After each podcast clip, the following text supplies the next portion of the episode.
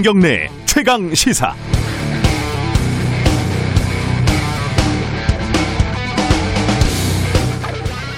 벌써 2년 전이네요. 어, 홍준표 의원 당시 자유한국당 당대표에 도전을 했었는데 인터뷰를 하는 도중에 좀 당황스러운 상황이 생겼습니다. 홍 의원이 사전에 질문지에 없는 질문을 했다면서 화를 내고 일방적으로 인터뷰를 하다가 전화를 끊어버린 거죠.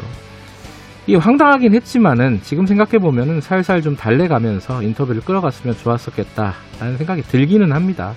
물론 이후에 홍준표 의원은 섭외가 잘 되지 않습니다. 정치인에게 인터뷰란 무엇인가 생각을 해봅니다. 본격적인 선거철이니까 더 고민이 되죠. 며칠 전에는 여수시장이 MBC 라디오 인터뷰를 약속했다가 일방적으로 취소를 했다고 하네요. 구구절절 말들이 많은데 한마디로 질문이 마음에 안 든다는 거였습니다. 누구나 질문을 세팅하고 싶어 합니다. 우호적인 질문만 받고 싶지요. 박근혜 전 대통령 때 기자회견에서 어, 기자들이 사전에 조율된 질문만 그것도 연출된 순서로 진행했던 것이 들통이 나서 박 전 대통령도 그리고 청와대 기자들도 큰 망신을 당한 적이 있죠. 이재명 경기지사도 당선된 날 약속되지 않은 엉뚱한 질문을 한다면서 생방송 인터뷰를 끊어버린 일도 있었죠.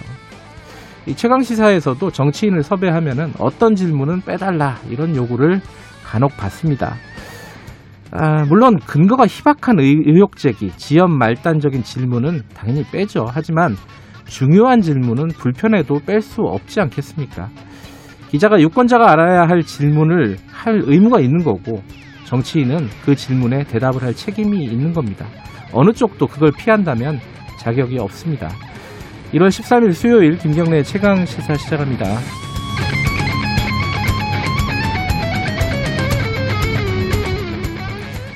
김경래 최강 시사는 유튜브 라이브 열려 있습니다. 실시간 방송 많이들 봐주시고요. 어, 이번 주부터 문자 참여하시는 분들에게 커피 쿠폰 보내드립니다. 어, 10분 추첨해서 보내드리니까요. 청취율 조사 기간 어, 기념입니다. 전화 오면은 잘 대답해 주시고요.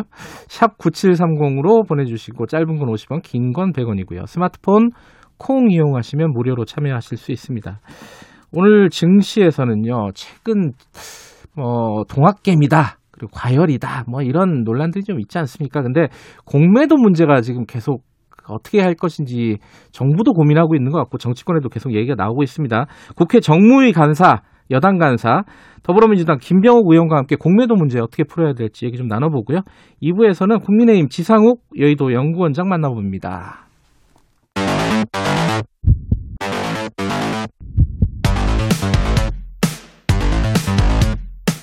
오늘 아침 가장 뜨거운 뉴스 뉴스 unboxing 네, 민동기 기자 나와 있습니다. 안녕하세요. 안녕하십니까. 한, 한겨레 신문 하은영 기자 나와 계십니다. 안녕하세요. 네, 안녕하세요. 어, 어제 가습기 살균제 관련된 판결이 하나가 더 나왔는데 이제 지금까지 나왔던 거는 옥시였는데 이제 어제 거는 SK 케미칼 애경 산업이었습니다. 근데 굉장히 좀 뜻밖의 결과였어요, 사실은. 어, 저도 약간 놀랐는데 네. 정리를 좀 해보죠. 민동기 기자 먼저 정리를 좀 해주시죠. 홍지호 전 SK 케미칼 대표하고요. 예. 안용찬 전 애경산업 대표 등 관계자 13명 모두에게 법원이 어제 무죄를 선고했습니다. 전원 무죄인 거죠. 전원 무죄였습니다. 그러니까 이게 굉장히 복잡한데 간단하게 말씀을 드리면은요. 가습기 살균제 제품은 크게 두 가지 계열로 나뉘거든요. 네.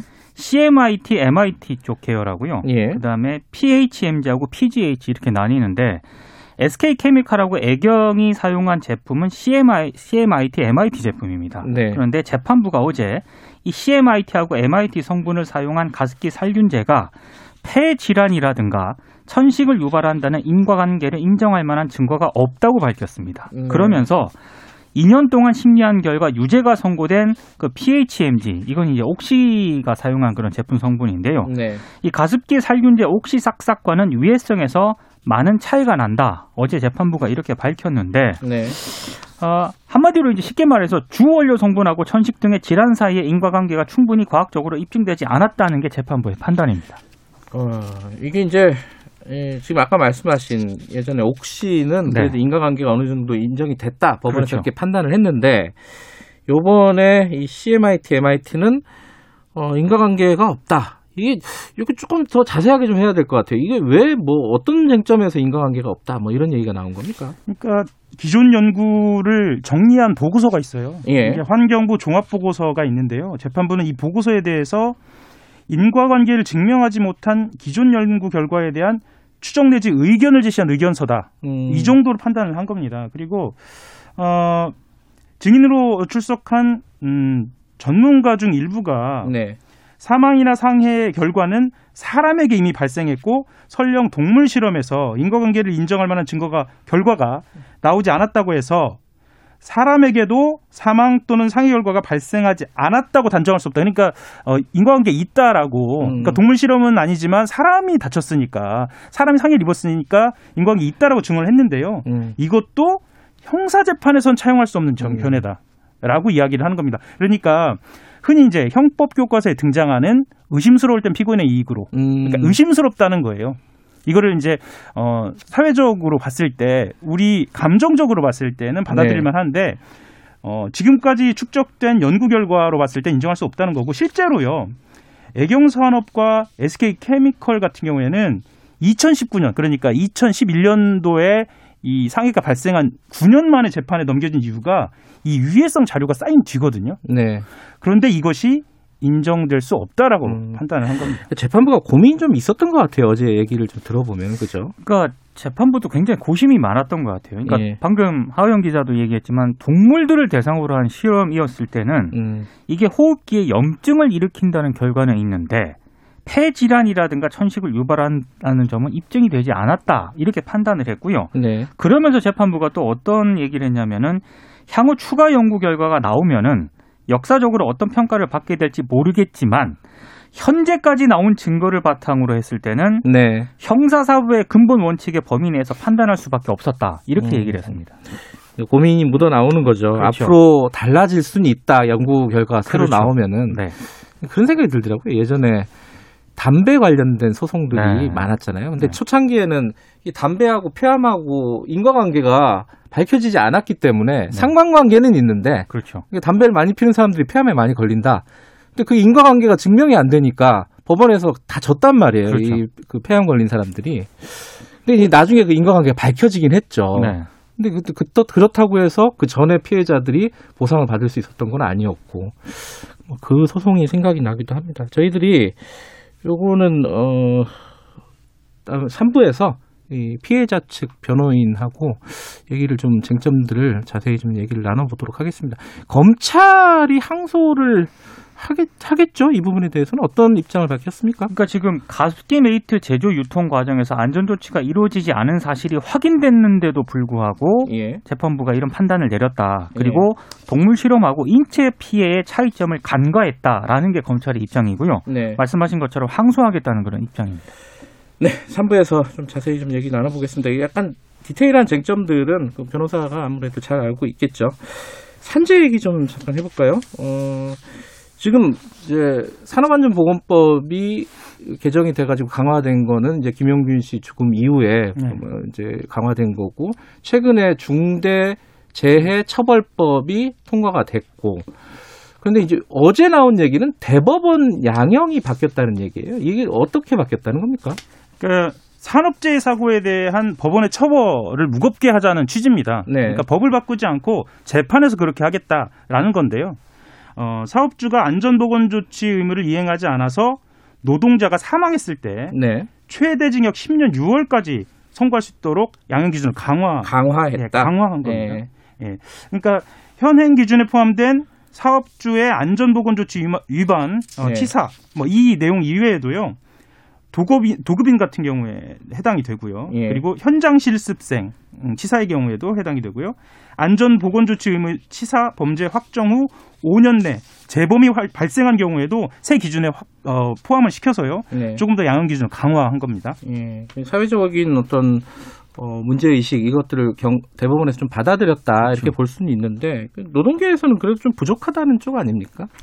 그러니까 많이 부족하다는 그런 입장입니다. 이게 네. 왜냐하면 여전히 그 산재 손방망이 처벌 문제를 해결하려면 벌금형을 좀 강화해야 된다. 음. 이렇게 주장을 하고 있고 또 하나는 기업 책임을 강화하는 그런 내용의 보완책이 들어가야 되는데 이 부분은 미흡하다는 게 노동계 입장이거든요. 네. 그래서 이런 부분은 좀 보완책을 요구를 하고 있는데 어, 양형 그 기준 위, 이 위원회 쪽에서는 최근 대법원이 벌금형 양형 기준 마련 논의에 착수했다는 그런 입장이거든요. 그러니까 예. 이 부분에 대해서도 조금 더 논의가 이루어질 것으로 보입니다. 어제도 뉴스 보니까 그 건설 현장에서 일을 하다가 그쵸. 어, 추락해서 사망한 사건이 또 있었더라고요. 안전 장비를 하나도 갖추지 않았다. 안전모도 쓰지 않았고 안전 고리도 없었다. 이게 지금 경찰 얘기던데 네.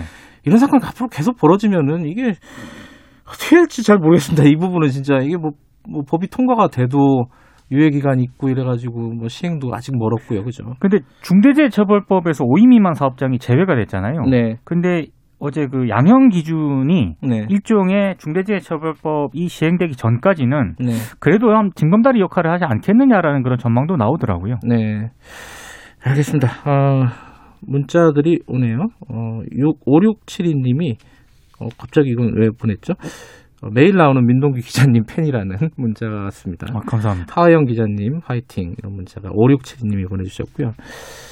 어, 1928님은 이분은 누구시죠? 이 청취율 조사 기간이 돌아오면은 김 기자님을 어떻게 응원할까 고민을 합니다. 이런 말씀. 고민까지는 전화 오면 대답을 잘 하시면 됩니다. 자, 선거 얘기 좀 해보죠. 어, 나경원 의원이 출마 선언을 오늘 하는 거죠? 오늘. 네, 그렇죠. 오늘 합니다. 그 어제 국민의힘 김종인 비상대책위원장하고 주호영 원내대표 어, 예방한 후에 네. 네, 만난 다음에 이제 기자들과 만났어요.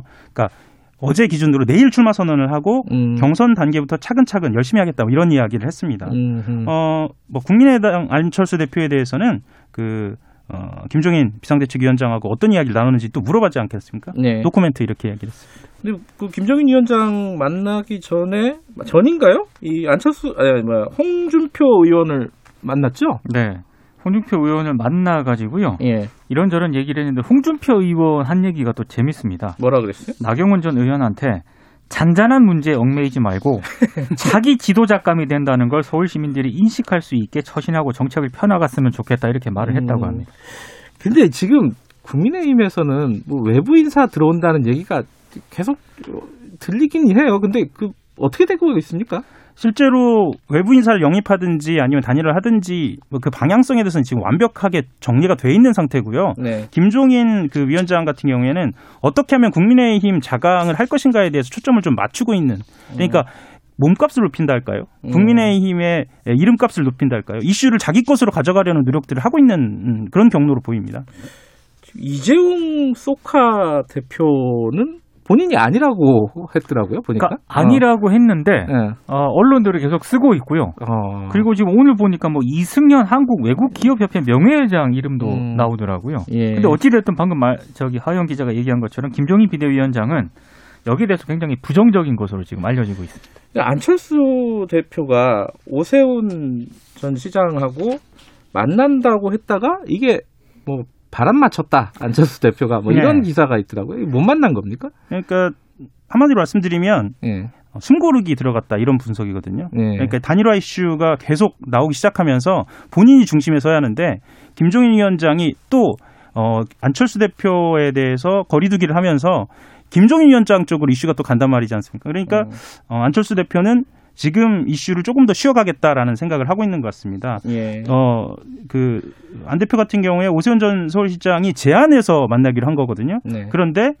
어, 김종인 위원장이 계속 안철수 대표에 대해서 부정적으로 얘기하고 또 오세훈 전 시장이 조건부 출마에 대해서 얘기한 것도 부정적으로 얘기한 것에 음. 대해서는 안철수 대표가 어, 이건 좀 쉬어가지 음, 않을까 뭐 지금- 이런 예, 생각을 한 거죠. 지금 굳이 만날 필요는 없겠다. 예, 뭐 이렇게 그렇죠. 생각한 것 같고 여권은 어때요? 여권은 지금 아직도 우상호 의원 한 명이죠. 근데 어제 박영선 장관이 한 라디오 인터뷰에서 예. 어, 안철수 대표에 대해서 한마디 했거든요.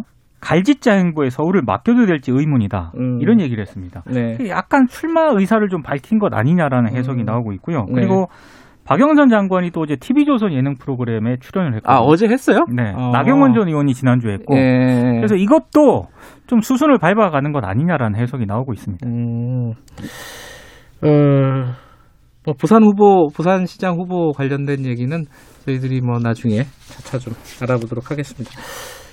어, 8269님이 원래 6시에 출근했는데 최강시사 들으려고 7시에 출근한다는 말씀을 내주셨습니다.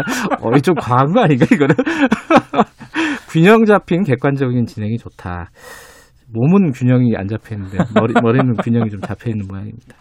감사합니다. 자, 두 분 고맙습니다. 고맙습니다. 감사합니다. 민동기 기자 그리고 한겨레 신문 하호영 기자였습니다. 김경래 최강 시사 듣고 계시고요. 지금 시각은 7시 35분입니다. 최강 시사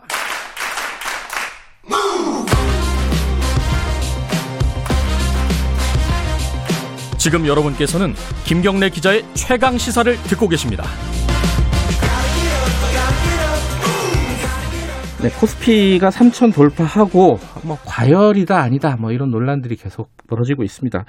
개미들은 계속 사고 있어요. 어, 동학개미 운동은 2021년도 계속되고 있는 것 같다 이런 생각도 드는데 지금 공매도가 이게 한시적으로 금지가 됐었잖아요. 이게 곧 풀린다는 거죠. 예정대로 하면은. 여기에 대한 어, 논란들이 많고 개미들은 걱정을 하는 사람들이 많습니다. 혹시 풀리면 어, 이거 폭락하는 거 아니냐, 뭐 이런 걱정들도 나오고 있고요. 정부나 정치권에서도 이 얘기가 본격적으로 계속되고 있습니다. 오늘은 어, 이분한테 물어보는 게 가장 정확할 것 같습니다. 국회 정무위 더불어민주당 간사시죠. 김병욱 의원과 함께 이 얘기 좀 나눠보겠습니다. 김병욱 의원님, 안녕하세요. 네, 안녕하세요. 반갑습니다. 예. 김병욱입니다. 예. 네. 이게 헷갈리는데 그 국민의힘 김병욱 의원이 아니라 더불어민주당 김문혜, 김병욱 의원입니다. 어, 지금 증시 상황부터 여쭤봐야겠죠. 이게 금융 전문가시니까요, 사실. 네. 이게 과열이다 아니다 이 말들이 좀 많잖아요. 그리고 최근에 원희룡 지사하고도 약간의 논쟁도 있었어요, 그죠? 그렇죠. 어떻게 보세요, 지금 증시, 우리 증시?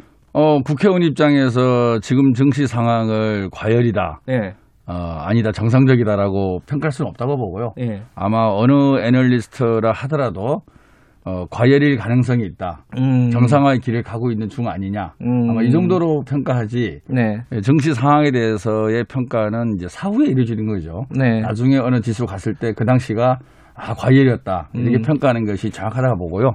어, 지금 상황에 대해서는 어, 과열의 에, 징조는 분명히 보이죠. 아하. 예, 뭐 공포 지수가 올라간다든지, 네네. 예, 은행의 신용 대출이 는다든지, 증권사의 신용 융자가 많이 늘어나고 있다든지, 음. 그리고 우리 주변에 보면 뭐 일부가 비투나 또 연끌 투자를 하고 있는 거는 또 눈에 보이거든요. 네. 예, 그런 거로 봤을 때는 어, 투자자의 과열 현상은 일부는 있는데 음. 이것이 우리나라 증시의 에, 새로운 도약을 위한 과정인지 정말로 이게 단기 고점의 과열을 찍는 건지는 음. 어, 나중에 평가가 나오는 것이지 지금은 당장이 어렵다는 생각이고요. 예. 어찌됐든 어, 주식 투자는 본인의 판단과 책임하에 에, 여윳돈으로 한, 해야 된다는 거 분명히 좀 말씀드리고 싶습니다. 아니, 그러니까 예. 근데 이제 예를 들어 이제 원희룡 지사 같은 경우에는 우리 뭐 주가를 평가하는 여러 가지 지수들 중에 뭐 아, PER 퍼. 이런 게 예. 있잖아요.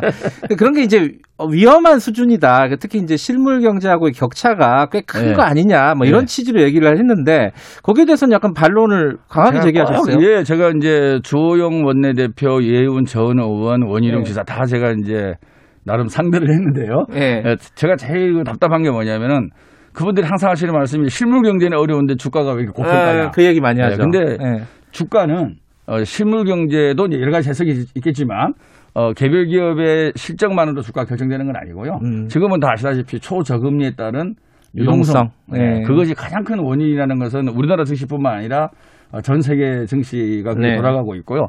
그 외에 이제 기업의 실적, 그 다음에 배당을 얼마나 주느냐, 지배 구조가 얼마나 건전하냐, 아, 그 다음에 대한민국 같은 경우는 Korea discount가 얼마나 극복되고 있느냐, 뭐 이런 것들이 다 음. 복합적으로, 그 다음에 정부의 정책, 최근에 정부의 부동산을 억제하려고 하고 음흠. 자본시장으로 물꼬를 틀려고 하는 이런 정책도 반영이 되겠죠.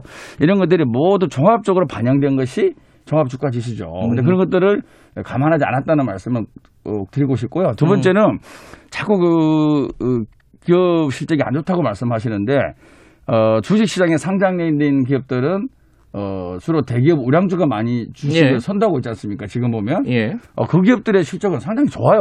음. 그리고 원희룡 지사님도 어제 엊그제 말씀하시는 퍼라는 것을 퍼라는 거는 최소한 앞으로 6개월, 12개월 미래의 수익 가치를 갖고 현재 주가가 비싸냐 안 비싸냐 따지는 거거든요. 음. 근데 어, 지사님께서는 이제 과거, 과거 걸 2019년 데이터를 다. 갖고 음. 그러면 테슬라가 과거에는 적자였지 않습니까? 음. 지금 주- 주가가 엄청 비싸잖아요. 그럼 테슬라 주가가 고평가다라고 일방적으로 얘기할 수 있겠나요? 그게 음. 아니고 주가는 미래를 바라, 바라보고 뛰어가는 마차예요. 음흠. 네, 그리고 향후에 그 기업이 어떻게 이익을 낼 것인가. 물론 그 주가 전망이 틀릴 수는 있겠지만 네. 그래도 consensus라는 게 있거든요. 많은 애널리스트들의 컨센서스 그런 것들이 반영이 돼서 주가가 상승하고 하락을 하기 때문에 어, 과거에 우리의 기업의 실적이 좋지 않았다고 해서 지금 주, 주가가 비싸다. 음. 예, 그렇게 평가하는 것은 어, 증시 관계자들은 아마 전부 다 이해를 못할 것입니다.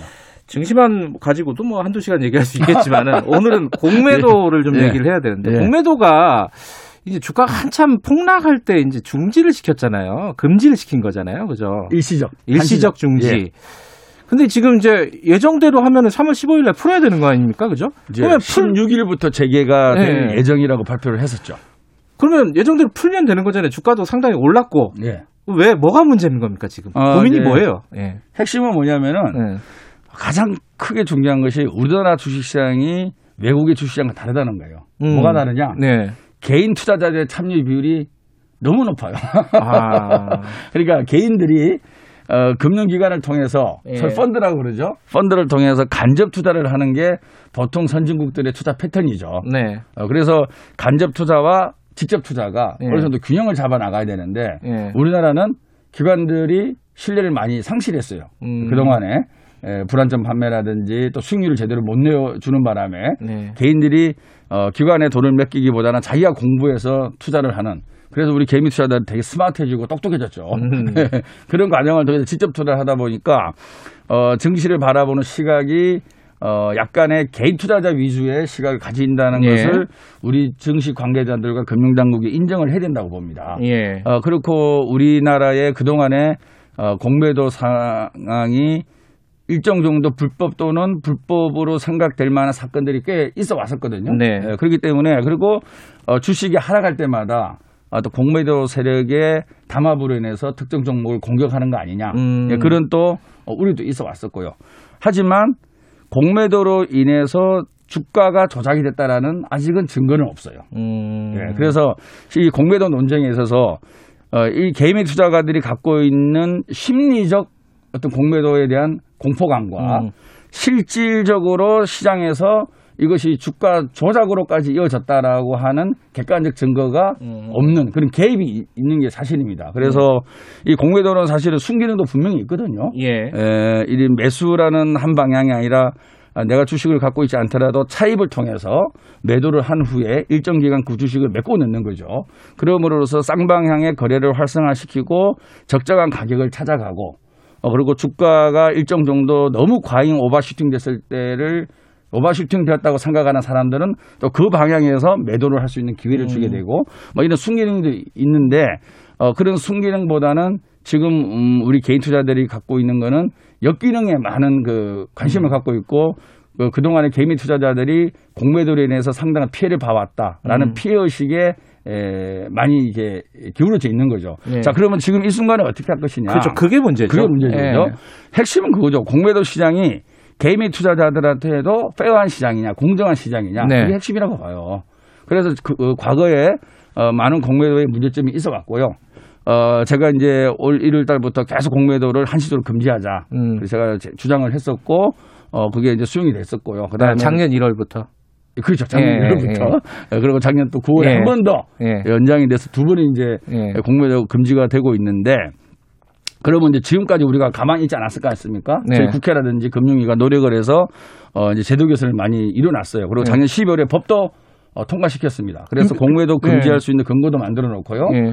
어, 불법 공매도인 경우에는 어, 벌금, 그 다음에 과징금, 음. 형사처벌까지 하게끔 또 법을 만들어 놨고요. 네. 그 다음에 대차 거래, 주식을 빌리는 거래, 대차 거래를 어, 확인할 수 있게끔 5년간 관련 자료를 보관하게끔 음. 음, 하는 또 그런 법도 만들어 놨고요. 또 유상증자 공시 이후에는 어, 공매도를 제한하는 음. 그것도 만들어 놓고요. 그리고 최근에는 이제 시장 조성자 제도도 지금 개선을 하고 있고 내용을 발표를 했고요. 그리고 개인 투자자들이 얼마나 공매도 시장에 참여를 허용하는 것이 옳은 것인가. 라는 부분도 지금 논의를 하고 있어요. 음. 그래서 과거에 우리가 공매도 시장과 지금 제도 개선이 이루어졌고 제도 개선이 진행되고 있는 과정 음. 그리고 그것이 완결됐을 때에 우리 시장이 어떻게 될 거라는 거는 또 별개의 문제라고 봐요. 네. 그래서 저는 어, 일부에서 과거의 그런 공매도의 불법성을 갖고 지속적으로 앞으로도 공매도 시장이 어, 무조건 기울어지는 운동장일 것이라고 일방적으로 주장하는 것도 문제가 있다고 봅니다. 그런 제도 개선 전혀 없고 예. 예, 지금은 이제 그런 공매도 시장에 문제점이 생겨서 제도를 개선하고 있고 성과를 내고 있거든요. 예. 그러면 이 제도 개선의 효과가 우리 시장에 어떻게 반영될 것인가? 라는 것을 종합적으로 검토를 해보고 네. 아 상당히 공정해졌다. 네. 그러면 이제 공매도를 제기하는 것이 바람직하고요. 그럼에도 불구하고 이 제도 개선이 미흡하다. 음. 그러면 공매도 금지를 더 연장을 해야 되겠죠. 그래서 우리 시장을 객관적으로 어, 합리적으로 보면서 이 음. 시장을 접근해야지 네. 어, 시장 자체를 막 일방적 어, 주장으로 접근해서는 저는 아니 된다 그런 생각을 하고 있습니다. 아니 근데 지금 말씀하시는 걸 들으시는 청취자분들이 헷갈릴 겁니다. 그래서 하겠다는 건지 안 하겠다는 건지. 그래서 이제 예. 저희는 이제 어쨌든 3월 15일이잖아요. 예. 어, 3월 15일까지 결정을 하고 3월 16일부터 재개인데 음. 어차피 시장이라는 게 에, 어떤 결정을 내리든 예측 가능성을 그러니까요. 주는 것이 좋잖아요. 예. 그럼 늦어도 2월 초까지는 결정을 해야 되고요. 2월 초. 예, 음. 제가 아까 말씀드린 더 빠를 수도 예. 있다고 보고요. 제가 아까 말씀드린 대로 어, 이런 법 개정, 제도 개선 안을 최종적으로 만들고 어 그것들이 이 시장에 어떻게 반영될 것인지 보고 그럼에도 불구하고 공정하지 않다 그러면은 연기를 해야 될 것 같고요. 연장을 계속 해야 될 것 같고요. 예. 어 공정해진다고 생각하면 어 공매도를 재개하되 전면적으로 재개할지 뭐 음. 코스피 시장만 재개할지 대형주만 재개할지 또, 또 음. 다른 논의가 필요하다 봅니다. 그래서 중요한 것은 뭐냐 개미들이 주장하고 있는 기울어지는 운동장이 기울어지지 않는 공정한 시장으로 어, 될 것이냐 아닐 것이냐라는 판단을 음. 이제 금융당국과 국회에서 해야 된다고 보는데요. 반드시 우리는 어쨌든 어, 공정한 시장으로 만들어 가야 음. 된다라는 목표의식은 분명하게 있는 거죠. 근데 금융위는 어쨌든 3월 15일까지만 하고 그 시- 그때 그 이후에는 풀겠다는 거잖아요. 지금 입장은 원칙적으로. 뭐 아직 100%는 아닌데요. 예. 어, 지난 국정감사도 그랬고 예. 원칙은 그러하지만 예. 어, 또 상황에 따라서 어, 음. 또뭐 약간 변동을 생길 수 있는 여지는 있습니다. 예를 들어 박용진 의원 같은 게 같은 당에 이게 지금 무턱대고 제기하는 거는 무책임한 일이다 네. 이렇게까지 얘기하면서 이 공매도 지금 어 다시 부활시키는 것은 문제가 있다는 강하게 주장하고 있어요. 여기에 대해서는 어떻게 보세요? 아니 이제 뭐 동료 의원의 발언이라서 제가 네. 직접 비판하기는 그런데 아 어쨌든 과거에 있었던 그런 그 불법 공매도로 의심되는 사례예요. 네. 불법 공매도가 아니고 음. 의심되는 사례인데 제가 아까 말씀을 드렸잖아요. 그런 것들이 예, 전산 시스템이나 관련 제도를 예, 개선을 통해서 음. 어, 공정하게 탈바꿈되면 네. 어, 당연히 이 공매도를 제기해야 되는 거죠. 근데 음. 그 주장대로 계속적으로 그런 구- 불법 공매도로 의심되는 어, 사태가 지속될 거다. 음. 그렇게 된다 그러면은 공매도를 어, 금지를 어, 계속하는 게 좋겠죠. 음. 어, 다시 말해서 주식 시장에 있어서의 두 가지죠. 불법한 거래라든지 주가 조작이 생겼을 때에 음. 에, 정말로 징벌적 손해배상이 가능하게끔 어, 과한 처벌을 하는 거. 예. 아까 제가 말씀드린 대로 어, 과징금이라든지 예, 그다음에 형사처벌이라든지 벌금을 예. 벌금 제도를 도입했다 예. 그랬습니까? 그래서 저는 상당히 효과가 있으리라고 봅니다. 음. 어, 이것이 제대로 어, 시행이 되면 상당히 불법 공매도 자체를 엄두를 못 낼 것이다. 음. 라는 저는 확신이 있어요. 음. 그렇지만 어, 우리가 아무리 법을 완벽하게 만들어도 이 법망을 빠져나갈 수도 있고 네. 또 우리가 실수할 수도 있고 어, 경우가 생기지 않습니까? 그렇기 때문에 이런 처벌도 중요하지만 사전 차단하는 불법 공매도를 원천적으로 차단하는 시스템을 구축하는 것도 상당히 중요하죠. 그래서 이 사전 차단하는 시스템이 얼마나 완비된 시스템이냐 음. 그에 대해서는 이견이 있는 거죠. 아니 그러면은 예. 지금 말씀을 들어보니까 김병욱 의원께서는 어 어느 정도 제도 개선은 이루어졌기 때문에 전면적인 부활은 아니더라도 일부분 아까 뭐 종목별로 혹은 시장별로 좀 제한해서 공매도를 어 다시 시행하는 쪽으로 지금 생각하고 계시는 것 같아요. 제가 듣기로는 맞습니까? 그렇, 습니까 예, 아닌가요? 아니 그러니까 제 말씀은 예. 어, 우리 시장의 제도가 그러니까, 우리 시장 참여자 중에서 공매도 자체를 부인하는 사람도 일부 있어요. 네. 예. 맞아요. 공매도 자체가 음. 안 된다. 음. 아, 그렇지 않고 대부분의 사람들은 공매도는 나름대로 순기능이 있는데 음. 좀 개인들한테 불리하지 않았느냐라는 예. 반론이거든요. 다시 말해서 개인들에게 불리했다라는 것이 아, 그렇지 않다. 음. 앞으로는 시장이 공정하게 잘 될 것이고 어, 이런 모니터링 시스템 그 다음에 불법 공매도에 대한 어, 철저한 징벌적 손해배상 네. 그리고 금융당국의 감시 감독 어, 이런 것들이 완벽하게 됐을 때는 알겠습니다. 우리 네. 공매도도 허용되는 것이 바람직하지 않느냐라는 또 주장들도 상당히 있는 거죠. 알겠습니다. 그래서 저희 국회에서는 어, 이것을 일방적으로 해석하기보다는 어, 경제라는 것은 어, 부드럽게 터치를 해야 되거든요. 음. 예, 터- 쇼크가 없게. 네. 그래서 잘 어루만져서 시장에 충격이 없게 우리 자본시장이 한 발 더 발달할 수 있도록 저희가 최선의 노력을 다해야 되지 않는가. 알겠습니다. 책임지는 자리에 계시니까 말을 이렇게 딱 잘라서 하시지는 못하겠지만은 그 어, 20초밖에 안 남았는데 아? 이거 선거 때문에 개미들 눈치 본다 이런 지적에 대해서는 어떻게 생각하세요? 어, 눈치가 아니라요. 예. 아까 말씀드린 대로 우리나라의 주식시장은 개미들이 주도하고 있는 전 세계에서 유일한 시장입니다. 음, 예, 따라서 개미들의 목소리에 귀를 기울이는 것이 어, 국회의 예, 임무고 그 알겠습니다. 금융당국도 마찬가지라고 봅니다. 다만 우문, 우문현답이네요. 여기까지 듣죠. 고맙습니다. 김병욱 의원이었습니다. 고맙습니다. 예, 고맙습니다. 일부, 예, 1부 여기까지고요. 잠시 후 8시 2부로 돌아옵니다.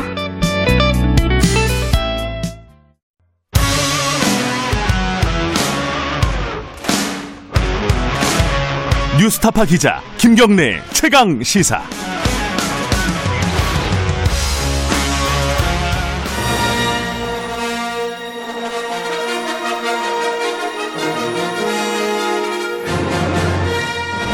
정책 브레인들이 최강 시사에 떴다.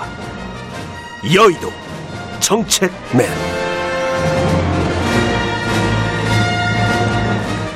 네, 여의도 최고의 정책 브레인들과 함께 이야기를 나눠보는 시간입니다. 여야 싱크탱크 수장 두 분을 저희들이 2주 동안 특별히 좀 모셨습니다.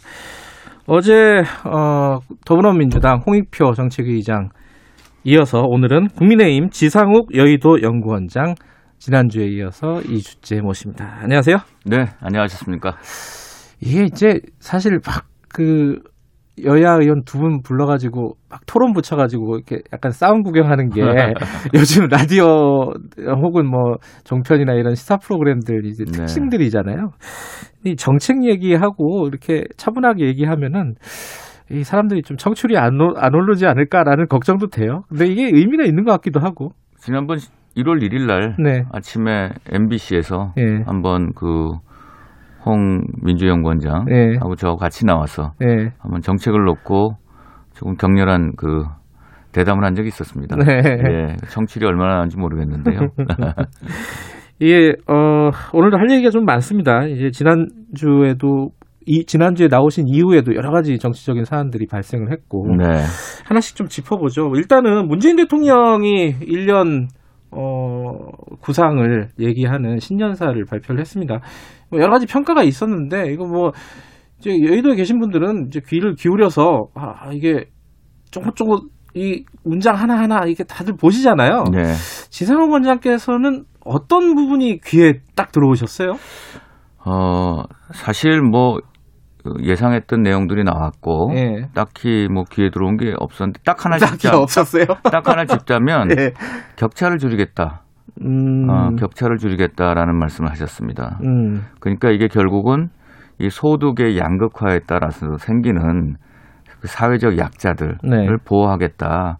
저는 이런 뜻으로 받아들였는데 예, 지금 하고 있는 모든 그 이 정부와 여권의 예. 일들이 별로 그런 진정성이 보이지 않는다. 음, 예를 들면은 뭐 사실 중대재해법 같은 경우도 음. 결국은 어그 격차를 줄이는 사회적 약자분들이 어떤 면에서는 그 차별받는 네. 그런 결론으로 후퇴한 거거든요. 예. 예, 그러니까 저는 그 사회적 약자의 죽음에 대해서는 우리 모든 국민들이 더 무겁게 받아들여야 된다. 음. 이런 생각을 갖고 있는데 어, 그만큼 말과 다르게 행동을 보이지 않는 것에 대해서 반성도 없고 예. 예, 그, 뭐 그런 정도 느꼈습니다. 근데 이제 그 연장선에서 보면은 이낙연 대표가 이익공유제 얘기를 꺼냈어요. 음. 음, 이건 뭐 이제 코로나 승자들에게 조금 더 사회적인 책임을 물어야 되는 거 아니냐.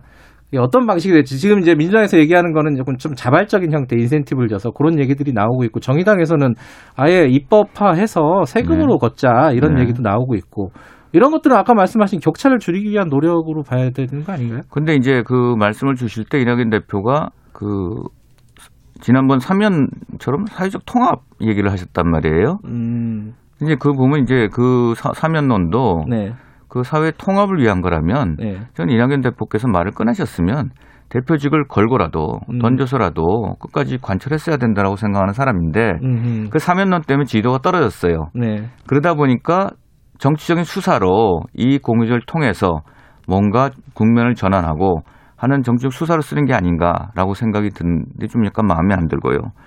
그 다음에 코로나로 피해를 본 계층과 이익을 본 계층을 네, 지금 보면은 재난지원금 같은 경우도 전 국민 할 거냐 선발할 거냐 할 때도 어, 지금 총리신 정세균 총리가 작년 봄에 제가 예결위원이었을 때도 네, 어, 선별해서 어려운 분들 해야 되는 거 아니냐 그랬더니 그걸 나누기가 힘들고 기준을 잡기가 힘들고 행정력이 너무 많이 소비된다고 했거든요. 네, 그렇다면 이거는 그거는 이제 국세청만 보면 나올 수 있는 문제인데 코로나로 인해서 이익을 본 계층, 손해를 본 계층을 나눈다는 게 굉장히 쉽지 않다는 그런 지적이 있고요. 음, 두 번째 그 피해를 본 약자를 위해서 이익 본 사- 사람들을 뺏어서 이렇게 준다라는 그런 느낌이 온다는 거. 음, 이게 결국은 증세 논의로 가야 된다라고 생각하거든요. 네, 이미 하고 있어요. 재정 그 재난지원금이라든지 네, 어, 어, 세금을 걷어서 그렇기 때문에 증세를 한다 그러면 세금을 더 걷겠다 하니까 국민들한테 어, 불만을 그 일으키는 거 아니겠습니까? 음, 그러니까 세금 얘기를 피하고 그리고 뭔가 정치적 수사를 쓴다라는 전 진정성이 떨어진다고 보고 예전에 박근혜 대통령 때 유승민 전 원내대표가 어, 증세 없는 복지는 허구다. 그 증세 논의하지 않았습니까? 그런 차원에서 보면 된다. 음. 그런데 말을 어, 포장해서 예쁘게 돌려서 하시는 거다 하는 느낌이 듭니다. 그러니까 진정성이 없다는 말씀이신데 예. 그럼 예컨대 이제 거기 지금 얘기가 나오고 있는 게 네이버나 뭐 이런 어떤 언택트 기업들 있잖아요. 네. 크게 어떤 이익이 많이 발생된 코로나 네. 때문에 그런 그 발생된 기업들에게 뭐 세제나 이런 인센티브를 주고 대신에 그 이익을 사회적으로 좀 환원할 수 있는 그런 길을 좀 열어주자 이런 아이디어에 대해서는 어떻게 보세요? 근데 지금 뭐 우리 어, 예. 우리 진행자님 말씀하셨지만 자발적으로 한다. 예. 그러면 자발적으로 할 수 있는 그 노블리스 오블리주의 방식은 지금 많이 열려져 있는 건데 음, 그거는 그분들한테 맡겨야지 자발적으로 해라라고 하는 것 자체는 자발적으로 해라. 예, 그건 어떤 면에서는 무언의 압력이 될 수 있기 때문에 진정한 어, 진정성에 갖춰진 노블리스 오블리주의하고 좀 다를 수 있다. 뭐 옛날에 과거에도 그런 사례들이 있었잖아요. 음, 자발적인 뭐 헌금 예. 예, 그런 것들이 어, 역사적으로 문제였던 시절이 있기 때문에 기업들은 개인의 어떤 그런 자발성이 아니라 기업들한테 음. 자발적인 걸 유도한다라는 말 자체, 정부의 말 자체는 굉장한 압박으로 다녀올 수 있다. 그러니까 정의당에서는 한시적인 재난 연대세 그러니까 코로나 시대의 초고소득자들 그리고 이익을 많이 본 기업들을 선정해서 어, 재- 재난 연대세를 조금 더 걷자 이런 취지의 제안을 했단 말이에요. 이런 부분에 대해서는 어떻게 보세요? 그건 좀 구체적이잖아요. 그건 아까 말씀드린 이제 증세 문제잖아요. 예. 그러니까 증세로 얘기하는 게 맞다, 솔직하다. 그게 솔직한데 예, 예. 그러니까 거기에 대한 국민의힘 입장이라든가 지상욱 어, 원장의 입장은 무엇인지가 아직 거죠. 당의 입장은 우리가 뭐 이렇다 저렇다 당론을 정하지 않았기 때문에 네. 저는 분명히 이, 이 통화 정책이 아니라 전 예. 재정 정책으로 가야 된다는 점 동의하는 사람이고 제가 네. 예결위 관사 때도 그런 주장을 했었습니다. 그렇기 때문에 이 사회 공동체의 사다리를 무너뜨리면 그건 나중엔 어, 음. 사회가 돌아올 수 없다 하는 원칙을 갖고 있습니다. 어, 당내에서 보니까 뭐 이거 사회주의냐 뭐 이런 얘기도 있던데 여기에 대해서는 어떻게 생각하십니까? 뭐 당이라는 건 스펙트럼이 넘기 때문에 예. 어떠한 이, 어, 의견도 예. 여기서부터 이렇게 나올 수 있습니다. 음. 네. 당론을 정한 게 아니라면 예. 그건 국회의원 한- 각인이 헌법기관인 국회의원 한 사람 한 사람의 의견이라고 받아주시면 되겠다. 또 이게 연장선에 있는 얘기일 수도 있는데요. 부동산 정책이요. 이제 대통령이 이제 송구하다는 표현을 썼습니다. 그리고 이제 공급 확대 얘기도 꺼냈고. 근데 그러면서도 이제 어 이게 이제 어 약간 첨예한 문제긴 한데 양도세 얘기에 대해서는 명확하게 선을 그었어요. 홍익표 어, 위원장 에, 원장 어, 뭐, 홍익표 음, 정책위의장 같은 경우에도 네네. 어, 양도세를 중과세 지금 진, 진행이 되잖아요, 올해. 그 부분을 손보는 것은 안 된다라는 취지로 정확하게 선을 걷단 말이에요. 예. 뭐 어떻게 생각하세요, 이 부분은? 지금 대통령께서 그동안 이제 수요 억제 정책을 하시다가 예. 잘안 되니까 이제 죄송하다, 송구하다 음. 하고 이제 공급 확대를 말씀하셨잖아요. 네. 근데 제가 최근까지 듣기로는 당의 이제 대표나 민주당의 대표나 원내대표는 아직까지도 수요 억제책에 어, 그걸 고수하고 있는 걸 전 알고 있습니다. 음. 어, 그리고 이제 홍표 의원이 나오셔가지고 이제 공급 확대를 얘기했는데 사실 예전 정부부터 보면은 어, 수급, 공급과 수요를 이제 조절하기 위해서 세금과 금융으로 그거를 이제 줄였다 폈다 하는 그 한계에서 벗어나고 있지 못하다. 이제 양도세 같은 경우도 결국은 세금 문제 아니겠습니까? 그렇죠. 예, 네. 그걸로 조절하겠다는 건데 저는 민주당이 굉장히 진보적인 정당으로 좀 더 창의적인 어떤 그런 발상을 내지 못하냐. 음. 그러니까 이- 뭐 이런 거죠. 그러니까 예를 들면은 어 지금 공급을 한다고 하면 지금 기상천외와 이제 공급 이제 작전이 펼쳐질 것 같은데 네. 그 중에 하나가 지난번에 호텔 개조해서 한다는 거 아니었습니까? 음. 심지어는 일각에서는 제가 그냥 들려 듣는 후- 음. 한강을 한강을 곱게 곱게 해서 거기다가 저기 행주대교부터 저쪽 팔당대교까지 거기다 집을 지면 수백만 채 지을 수 있지 않냐라는 의견도 일각에서 돈다고 하는 얘기를 또 들었어요. 아, 그건 좀 비현실적일 것 같은데. 아, 그건 이제 공급 음. 완전히 그냥 무리한 음. 공급 작전이죠. 음. 예. 세계 우리나라만큼 한강이 넓고 좋은 강을 가진 나라가 얼마나 있겠습니까? 그래서 저는 좀 발상을 전환해보자. 음. 제가 사실 지금 생각하고 준비하고 있는 어, 연에서 준비하는 것 중에서 네. 하나인데 결국은 이 서울 공동체라는 거, 예. 이 시민들의 삶을 정말 다양하게 윤택하게 해줄 수 있는 음. 도시의 기능과 역할이 무엇이냐. 음. 이제 세, 세상이 바뀌었기 때문에 네. 과거 수십 년 전부터 해왔던 수급, 예. 또 세금, 또 금융 지원 이런 걸 떠나가지고 근본적으로 서울 대개조론을 통해 가지고 어떻게 하면 거주의 문제를 정말 다양하게 새롭게 재구성할 수 있느냐 음. 하는 거를 제가 지금 요새 고민하고 있어요. 그게 이제 서울시장 선거 전에 이 어떤 공약이나 어떤 예. 비전으로 예. 발표를 하실 예정인 거예요? 예, 예. 조, 조금만 구체적으로 얘기해 주세요. 이게 너무 큰 얘기라서 대개제론, 아, 구조론, 아, 네. 개조론.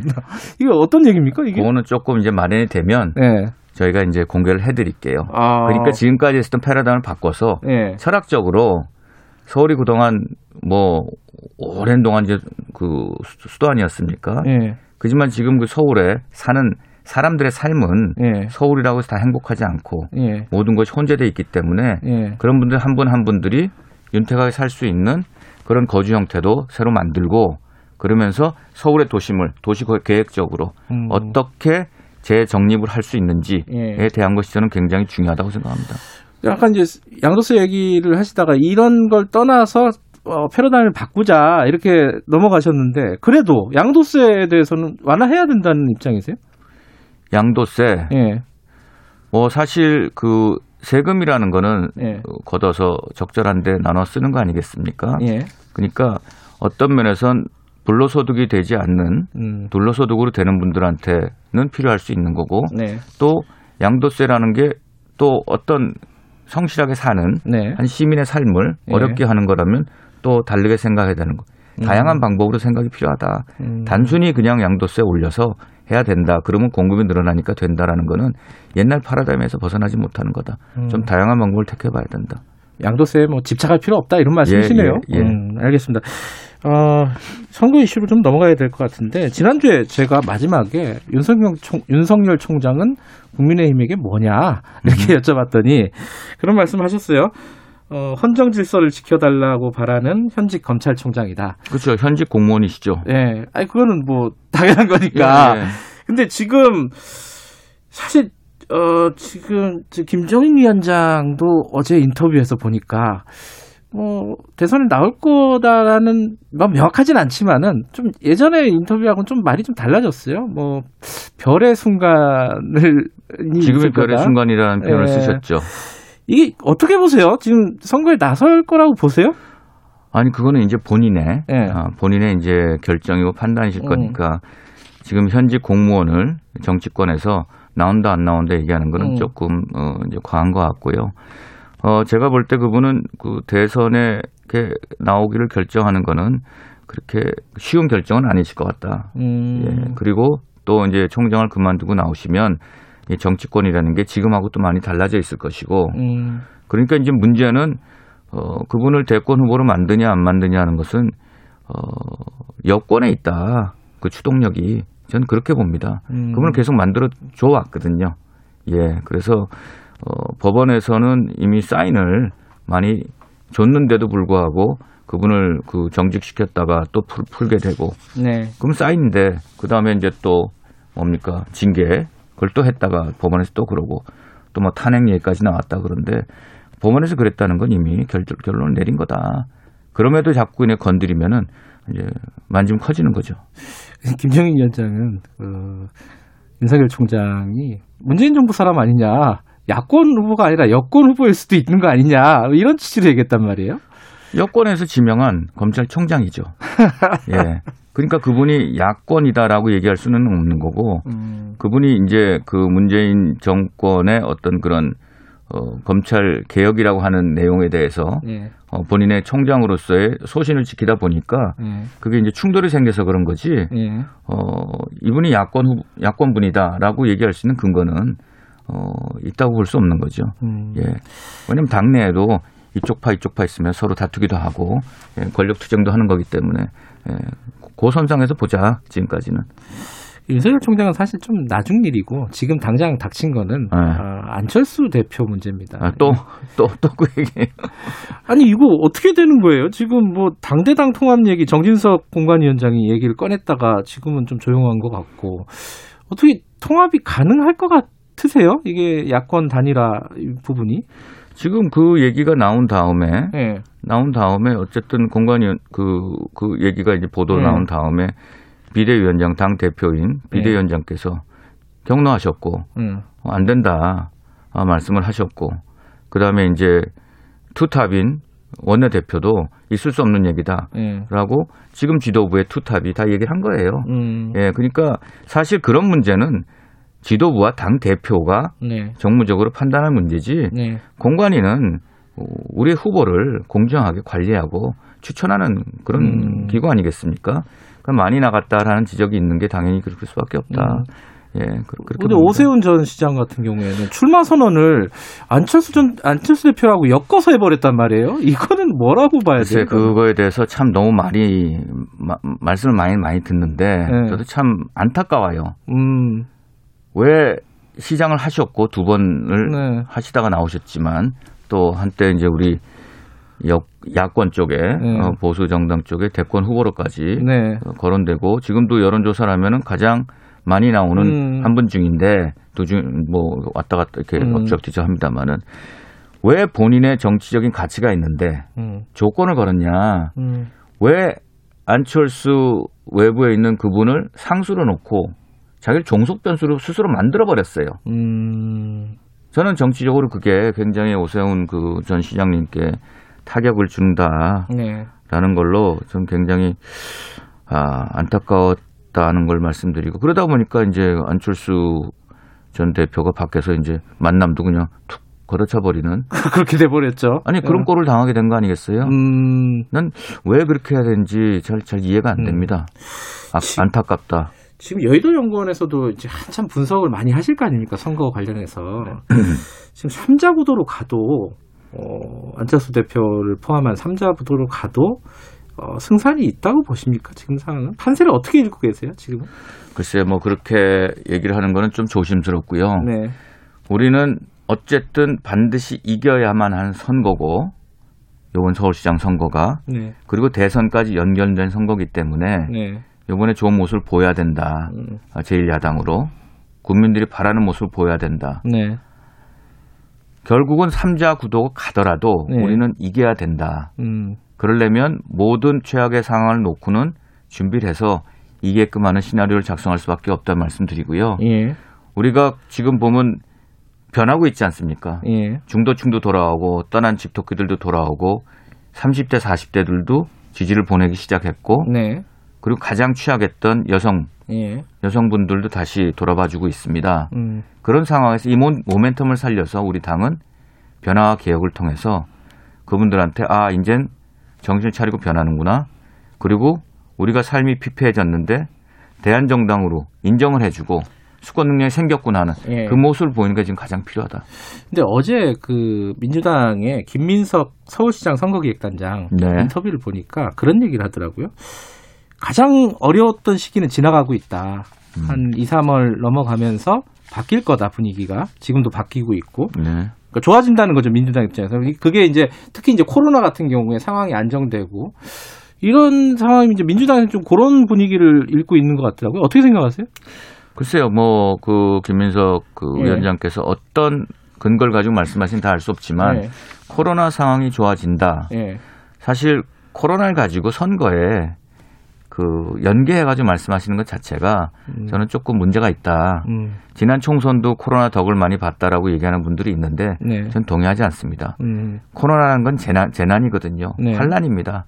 여야 선거라든지 이런 거 공, 공학을 다 빼고 예. 힘을 합쳐서 극복해야 될 문제지 코로나가 지나가면 우리 선거에 도움이 될 거다라는 그런 발상 자체는 아, 그렇게 딱 얘기했다는 건 아니고요. 어, 예, 예, 예. 그 발상 자체는 아, 아직 민주당이 좀더 변화된다. 음. 예, 그래야 어, 선거 때 좋은 승부를 볼 수 있지 않겠냐 음. 하는 그런 그 조언을 드리고 싶습니다. 알겠습니다. 어, 뭐 앞으로도 선거도 계속 있고 그래서 저 종종 모시고 얘기 좀 들어보도록 하겠습니다. 오늘 여기까지 듣죠. 고맙습니다. 네, 감사합니다. 국민의힘 지상욱 여의도 연구원장이었습니다. 공정하고 깊이 있게 오늘 하루 이슈의 중심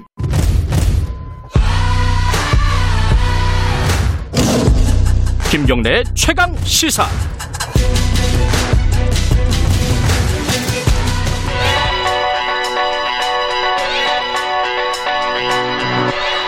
최강 시사 윤태곤의 눈.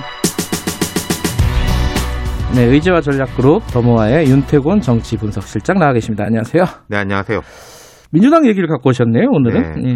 그 월요일에 문 대통령 신년사 있잖아요. 네. 그것도 뭐 아마 다음 주 기자회견도 하는 것 같은데 이게 최근에 보면은 지난 연말부터 제가 말씀드렸지만은 민주당 범여권 당청 조금 기조 전환의 기미가 보인단 말이에요. 음, 네. 구체적으로 어떤 좀 분? 신년사에서 예. 대통령이 이제 뭐 부동산 문제에 대해 사과도 했고 음, 또 갈등 이슈에 대한 언급이 거의 없었어요. 뭐 검찰 개혁을 해야 된다. 뭐 야당이 국정에 협조해야 된다. 뭐 한일 과거사 문제라든지 음. 그런 이야기 없었죠. 음흠. 그러니까 뭐가 있느냐도 중요한데 뭐가 없느냐도 꽤 중요한 거거든요. 네. 그러면서 이제 회복, 포용, 도약 이게 컨셉이었지 않습니까? 네. 야당이 박하게 평가했지만은 코로나19로부터의 뭐 회복이다. 더 고통받는 사람들에 대한 포용이다. 뭐 컨텐츠 산업, 뭐 2차 전지, 언택트 이런 잘 나가는 영역은 도약해야 된다. 이 말 자체는 반대할 여지가 없는 거예요. 그러니까 그런 쪽으로 집중하겠다. 그렇죠. 비갈등 이슈에. 그렇게 이제 예. 보이는 거죠. 예. 예, 좀 두고 봐야 되겠지만은 예. 흔히 이제 경제 민생 우리가 그렇게 말하는 것들에 집중한다. 이게 이제 지지율이 좀 떨어져서 그런 것도 있을 것이고 실제로 이게 중요하니까 올해는 그렇죠. 예. 음. 복합적이겠죠. 근데 이제 이렇게 되면은 뭐 이른바 강성 지지층이 요구하는 것들하고는 궤도가 다르다는 거예요. 음흠. 윤석열 검찰총장 탄핵해야 된다. 뭐 연말까지도 막 그랬지 않습니까? 뭐 지도부에서 아니다라고 했는데도 김두관 의원 같은 분은 아 아니다 그래도 해야 된다. 음. 뭐 그러고 검찰 수사권 없애야 된다 이런 것도 이제 있는데 신년사에는 그런 부분 없잖아요. 없죠. 네. 음. 가만 보면은 그 탄핵파들 그분 탄핵 이야기를 안 꺼내요. 그러니까 그게 어, 한참 활발하게 얘기하다 갑자기 쑥 들어갔어요. 왜 네. 그런 거예요, 이게? 저도 속사정은 모르겠습니다. 누가 뭐 이야기하지 말라고 그러니까 교통 정리를 했는지, 뭐안 했는지 예. 그건 예. 모르겠는데 최근에 그것하고 이제 유사한 사안들이 하나가 있었어요. 뭐죠? 그 파란 장미 시민 행동 뭐 저도 잘 모르는 단체인데 파란 저도 처음 듣네. 네. 파란 장미 시민 행동. 예, 이런 음. 뭐이 단체가 의원들한테 서양문을 요구했다. 무슨 서양문이요? 검찰 개혁, 수사권 폐지를 생각한다. 아. 어떤 불이익이 있더라도 끝까지 추진하겠다.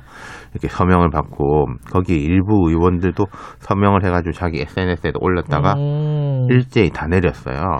어떤 의원들이었죠? 김남국, 김용민, 황운하, 이 민주당 내 이런 의원들 그리고 저 열린민주당 최강욱 뭐 의원 음. 등등인데 검찰 개혁 쪽에 강하게 목소리를 내는 분들이잖아요. 그렇죠. 그죠? 이 파란 장미 시민 행동이라는 게 2019년에도 이런 적이 있었어요. 공수처 찬성 서약서를 음. 여당 의원들한테 보내가지고 뭐 서명 안 하면은 뭐 문자 보내고 전화하고 뭐 이런 식으로 음. 해가지고 그때도 좀 논란이 됐었는데 이런 이번에 이게 또 터지니까 민주당 의원들이 상당히 반발을 했다. 그래요? 네, 음. 이게 뭐 의원들의 의정 활동에 대한 제약일 뿐만 아니라 뭐 편가르기, 진, 아. 친문, 뭐 덜 친문이 편가르기 아니냐 이렇게 해가지고 원내 지도부한테도 항의를 뭐 했다고 하는데 근데 이건 이 단체들은 자기들이 알아서 하는 거니까 뭐 이 사람들 뭐 그렇죠. 하지 마라 하라 어. 할게 아니잖아요. 네. 그래서 대신에 의원들이 싹다 내렸다. 아, SNS에 이걸. 올렸다가 네, 내렸다. 그렇죠. 자, 이 상황을 어떻게 해석해야 되느냐 그러니까 이게 앞서 중요하겠죠. 말씀드린 청와대라든지 이쪽의 좀 국정 운영의 기조의 변화의 느낌 음. 하고 맞닿아서 보는 게 맞다는 거죠. 그러니까 음. 이 강성 지지층이 민주당의 구심력을 강화하고 대통령한테 힘을 실어주는 역할을 많이 했는데 최근에 오히려 원심력을 강화한다. 그러니까 음. 대통령이나 지도부한테 부담을 준다. 음흠. 그리고 일부 뭐 정치인들은 여기 이제 영합해서 이런 것이 이제 민심과 당을 괴리되게 만든다. 이런 지적들이 꽤 있었는데 네. 이제는 좀 뭐랄까 이게 지도부에서 한 건지 뭐 좀 침묵한 다수가 움직이는 건지 모르겠는데 음. 네. 이렇게 이제 움직이고 있다. 이 그러니까 여당 내에서 좀 위기감이 있어요. 왜냐하면은 최근에 이제 사면 논란 같은 것도 네. 아, 이거 비판할 수 있죠 당연하게. 그렇죠. 그런데 뭐 이낙연 나가라, 뭐 누구 앞잡이 아니냐, 음. 뭐 이런 게 나오니까 그 또 반발로 인해 가지고 이재명이야말로 출당시켜야 된다라고 해가지고 거기서 왜 갑자기 이재명 지사가 나와요? 이낙연을 압박하는 것이 아. 그쪽 아니냐라는 아. 이제 이런 정치적인 공방들. 네. 예. 약간 세력 싸움. 같은 걸로 번진 거네요. 그죠? 그러니까 거기에 대한 위기감이 음. 있었다는 거죠. 민주당 내부에서도 네. 그런 어떤 움직임이라든가 분위기가 조금 당에 좋지 않다. 조금 좋지 않다가 아니라 많이 좋지 않다. 많이 예. 좋지 않다. 근데 이게 오래된 일이잖아요, 그렇죠. 이게. 근데 오래됐는데 뭐가 이제 약간 임계점을 넘어섰다 그런 음. 느낌. 조홍천 의원 있지 않습니까? 어제 네. 한국일보에 한 면 통으로 전면 인터뷰 했더라고요. 예.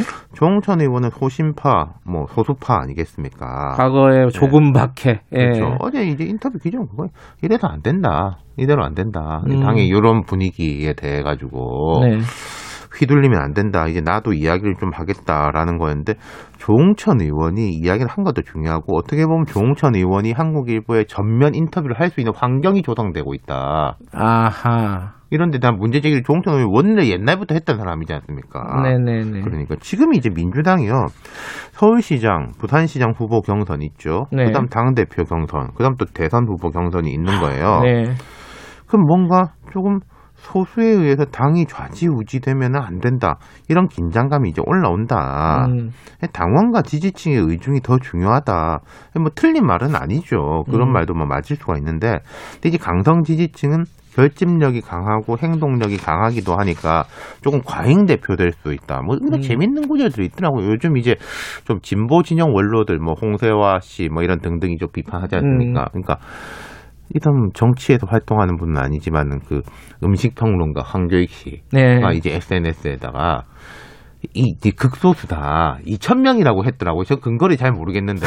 그래요? 예, 예, 그거 2천 명 정도에 불과하고 이른바 문바라고 어. 하는 사람들은 어. 나머지 지지층들은 건강하다라고 음. 이렇게 항변을 하던데 근데 그 항변도 어떻게 보면은 황교익 씨가 볼 때도 2천 명 정도는 문제다라는 음. 거잖아요.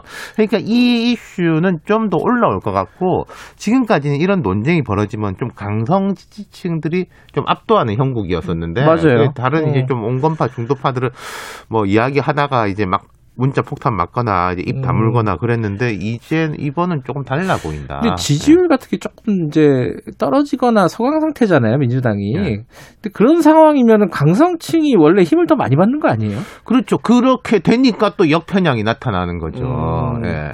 이거 앞으로도 뭐 계속 이 문제는 수면 위로 올라와서 논의가 될 거다. 예, 이런 말씀이시네요. 대통령 이제 기자회견 한번 보시죠. 거기 음. 또 어떤 가닥이 잡히는지. 알겠습니다. 윤태곤의 눈이었습니다. 고맙습니다. 예. 감사합니다.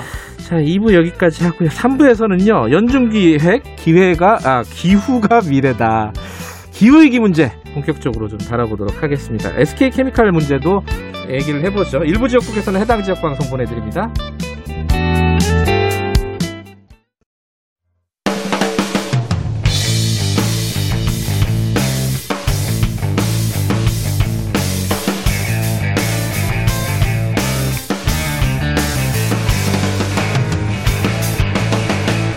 김경래의 최강 시사.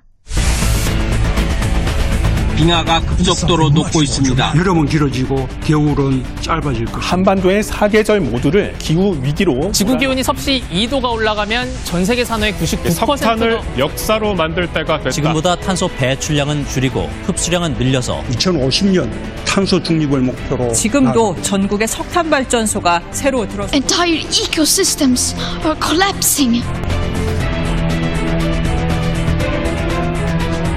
최강 시사 연중 기획 기후가 미래다. 기후 문제 국가인식 전환이 필요하다. 환경 전문가 홍종호 교수와 함께합니다. 네, 어, 최강 시사에서 올해 연중 기획으로 음, 기후 변화 문제를 좀 집중적으로 얘기를 하고 있습니다. 오늘이 두 번째 시간인데요. 기후가 미래다. 아, 오늘은 홍종호 서울대 환경대학원 교수님과 함께 얘기 좀 나눠보겠습니다. 안녕하세요. 네, 안녕하세요. 어, 저도 오늘 Love Our Earth 아, 예, 좋습니다. 집에 있더라고요. 네. 이 것이 일부러 입고 왔습니다. 그 교수님께서는 기후 위기에 대해서 언제부터 좀 천착을 하셨습니까? 제가 어, 박사과정 첫 해가 1989년입니다. 어, 굉장히 오래됐는데. 네, 그렇죠. 그 당시에 첫 학기에 이제 유학 가서 과목을 들었는데 그 당시는 기후 변화라는 말을 안 쓰고 음. 지구 온난화, 아, 글로벌 그렇죠. 워밍 이 말을 예, 썼어요. 예. 그래서 글로벌 워밍에 대한 학제간 뭐 세미나 이런 수업이 제가 이제 관심이 하나 있었기 때문에 들었는데 그때 거기서 어떤 이야기를 이제 아마 기상학자 제가 정확히 기억이 안 납니다만 음. 이분이 이제 그래프를 보여주면서 어, 지구 온도가 장기 추세로 올라간다. 네. 근데 올라가면서 이 변동성, 그러니까 네. 벌러틸리티가 커진다. 그러니까 그 얘기는 올라가되 더웠다, 추웠다, 더웠다 이럴 걸 반복하면서 장기 추세는 올라간다. 이런 그림을 보여줘서 네. 아, 정말 저러려나 했는데 지금 31년이 지나지 않았습니까? 그때로부터. 네. 제가 그때 20대 지금 이제 50대, 60대를 바라보는데 그게 이제 현재로 나타나고 있는 거죠. 이번 음. 강추위 지난 여름에 한국에서만도 엄청난 비가 많이 오지 않았습니까? 예. 그러니까 이런 어떤 기상의 급격한 변화가 수반된 장기적인 온도 상승 음. 이런 현상이 지금 나타나고 있다는 것이죠. 뭐 이- 이런 어떤 어, 장기적으로 온도가 올라가고 그 온도가 결국 지구에 어떤 영향을 미칠지 그거는 이제 지난 시간에 저희들이 좀 얘기를. 나눠봤는데 이제 교수님께서는 경제학자시잖아요. 네. 그, 그 부분이 다들 이제 걱정인 거죠. 이 어, 그렇다면은 그런 어떤 그 온도를 유지하거나 혹은 낮추려면은 지금 뭐 화석 연료를 안 써야 된다는 거잖아요. 네. 근데 그게 우리 지금 경제 시스템에서 가능한 것이냐 네. 이거잖아요. 어떻습니까? 어, 이 프로그램의 제목이 기후가 미래다 아닙니까? 예. 저는 사실 기후는 이미 현재다라고 말씀을 드리고 아, 싶은 것이 예. 이미 세계적으로 예. 탄소 배출, 그러니까 인간의 경제 행위로 인한 탄소 배출이 어, 지구 온난화, 기후 변화를 가져오고 있고 네. 그것이 인류를 파멸로 몰아넣을 수 있다. 예. 그리고 그것이 우리 경제 활동, 네. 경제 성장에 제약을 가져올 수 있다. 왜냐하면 음. 농업 생산성이 급감한다든지 음. 뭐 여러 가지 이제 경제적인 부정적 파급 효과가 있을 수 있다는 것이죠. 네. 그래서 지금 이제는 이미 산업계가 예. 아, 이것이 여러 다방면에 네. 어, 관광이라든지 뭐 여러 분야에 걸쳐서 기후 변화로 인한 경제적인 부정적 효과- 효과가 커질 수 있다는 우려 때문에 예. 여기에 대한 어떤 노력이 필요하다. 음. 그렇다면 결국은 기후 변화의 가장 큰 인간이 만드는 요인인 탄소 배출을 줄여야 한다. 음. 여기에 대한 이미 국제적인 이제 과거에는 어떤 정치인들의 목소리였는데 이제는 산업계가 이제 이런 이야기를 하고 있는 것이죠. 직접적인 산업에 피해를 미칠 수 있기 때문에. 어, 근데 이제 어, 재생에너지라든가 네. 이런 것들을 쓰면은 뭐 어쨌든 그 비용이 올라가기 때문에 어, 기업 입장에서는 손해다라는 인식들이 많잖아요. 네. 근데 산업계가 먼저 그렇게 한다는 거는 어쩔 수 없는 선택이라는 뜻인가요? 예, 사실은 제가 한 15년, 20년 전만 하더라도 예. 어, 사실은 그때만 해도 재생에너지, 즉 풍력과 태양광 아니겠습니까? 예. 여기에 대한 경제성, 그러니까 그만큼 발전 단가를 낮출 수 있는가에 예. 대한 기술 발전의 속도나 이런 것들이 검증이 안 된 상태였죠. 예. 그러니까 독일이라든지 이런 나라는 이제 이러한 노력들을 꾸준히 음. 해왔지만 사실은 이제 그때와 지금 많이 이제 상황이 달라진 것이죠. 음. 그래서 이미 재생에너지의 발전 단가가 급격하게 떨어지고 있습니다. 음흠. 이것은 두 가지 요인인데요. 하나는 규모의 경제. 음. 이게 키우다 보니까 네. 굉장히 대규모로 들어가거든요. 특히 해상 풍력 같은 경우 이러면서 발전 단가 떨어지고 네. 기술 혁신이 엄청나게 일어나고 있습니다. 음흠. 효율이 높아지고 있는 거죠. 음흠. 그래서 우리나라 같은 경우에도 어, 풍력, 또 육상 풍력, 해상 풍력, 네. 또 나아가서 이제 태양광 이런 쪽에 어, 입지만 개발이 되고 규모가 커진다면 우리나라 기업들의 기술력이 있기 때문에 음. 저는 이쪽에서의 발전 단가가 지속적으로 낮아질 것이다. 음. 이렇게 이제 예상해 볼 수 있고요. 그만큼 어, 산업계가 더 이상 이 부분을 뭐 터부시한다거나 두려워한다기보다도 오히려 에너지 관련된 기업들은 정부가 이런 쪽에 불확실성을 제거를 해주면 네. 우리는 열심히 투자하겠다. 네. 이런 식의 생각들이 있다는 것이죠. 음. 굉장히 큰 변화라고 생각합니다. 근데 사실 이제 교수님하고는 이 얘기를 좀 중심으로 얘기를 하고 싶었어요. 이 지금 정- 우리 정부도 여러 가지 정책들을 발표를 했잖아요. 네. 뭐 탄소 중립을 선언하기도 하고 그린 뉴딜을 얘기하기도 맞습니다. 하고. 근데 이게 조금 뭐랄까 구름 위에 있다는 느낌이 들어요. 도- 예. 도대체 뭐- 뭘 어떻게 하자는 건지 이제 머릿속에 잘 안 잡히는 느낌? 네. 우리 정부의 어떤 기본적인 정책 방향이라든가 뭐 이런 것들 평가하신다면 어떻습니까? 예, 중요한 이제 질문이신데요. 예. 사실은 뭐 우리 정부가 뭐 솔직히 말씀드리면 그린 뉴딜을 제일 처음 주창한 나라는 전혀 아니 아니고요. 그렇겠죠. 예, 예. 이미 유럽은 사실 10년 전부터 10년 예, 전이요? 전부터 오. 어, 이런 문제 그러니까 사실 유럽은 이 글로벌 금융위기 이후로 경제가 굉장히 어렵지 않습니까? 네. 예, 그러면서 경제 회복과 기후 변화 이 문제 두 가지를 동시에 해결할 수 있는 방안으로 Green Deal이 필요하다. Green 이런 이야기를 Deal. 예, 예. 거기는 이제 또 거긴 New라고 안 붙여요. 음. 새롭지 않다는 것이죠. 이미 우리는 오래전부터 얘기를 해왔기 때문에. 음, 예, 그래서 네.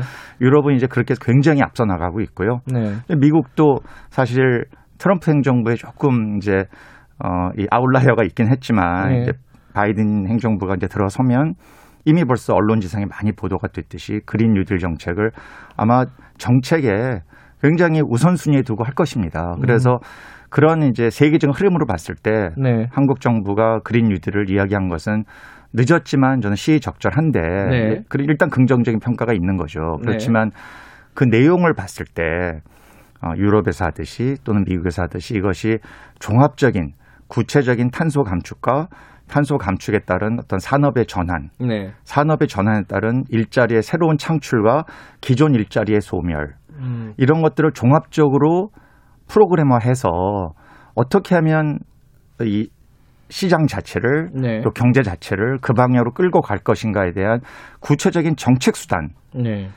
이것이 좀 약해요. 음. 주로 이제 어 작년 워낙에 우리가 코로나로 인해서 고통을 받다 보니 예. 녹색을 덧입혀서 재정 지출 확대하겠다. 음흠. 그에 따라서 일자리를 많이 만들 수 있다. 이런 네네. 정도의 프로그램에 이제 머물고 있어서 음흠. 정말로 탄소 감축을 제대로 할 것이냐. 네. 탄소 감축을 하게 되면 성장하는 분야가 있고 아무래도 쇠퇴하는 분야가 생기게 마련이거든요. 산업계에서. 예. 이런 예. 것들을 어떻게 조정할 것이냐. 음. 이런 구체적인 사실을 그 과정은 쉽지 않습니다. 그런 과정 속에서 갈등도 생길 수 있고요. 이건 당연히. 이미 다 예. 외국에서도 겪고 있는 일인데 이것을 정부가 리더십을 가지고 국민의 동의를 또 설득을 통해서 구체적인 정책으로 의제로 만들어내는 것 그리고 음. 집행하는 것 이것을 사실 바라는 것이죠. 이 후자의 차원에서 보자면 아직 문재인 정부의 녹색 뉴딜은 음. 어, 출발은 했지만 어, 완성 단계로 가기에는 갈 길이 멀다. 그렇다면은 지금 어 2050 탄소 중립을 선언했잖아요. 네. 그게 현실적으로 가능하다고 보세요? 이거 지금 네. 환경단체나 이- 이쪽에서 보면은 이게 약간 뜬구름 잡는 얘기다 이것도 도대체 어떻게 탄소 중립을 하겠다는 게 없지 않느냐 이런 네. 비판도 하던데 네, 사실은 탄소 중립 2050은 양쪽에서 좀 협경을 당하는 것 같아요. 그러니까 기존에 우리나라의 좀 올드한 산업계라든지 또 정치권에서는 그게 되냐. 네. 뭐, 뭐 원전 어떻게 할 거냐, 뭐 이제 원전 없이 되겠냐, 뭐 이제 이런 음. 상당히 회의적이고 비판적인 시각을 보이고 있으면서 또, 또 환경 단체들은 또 너무 앞서가니까 음.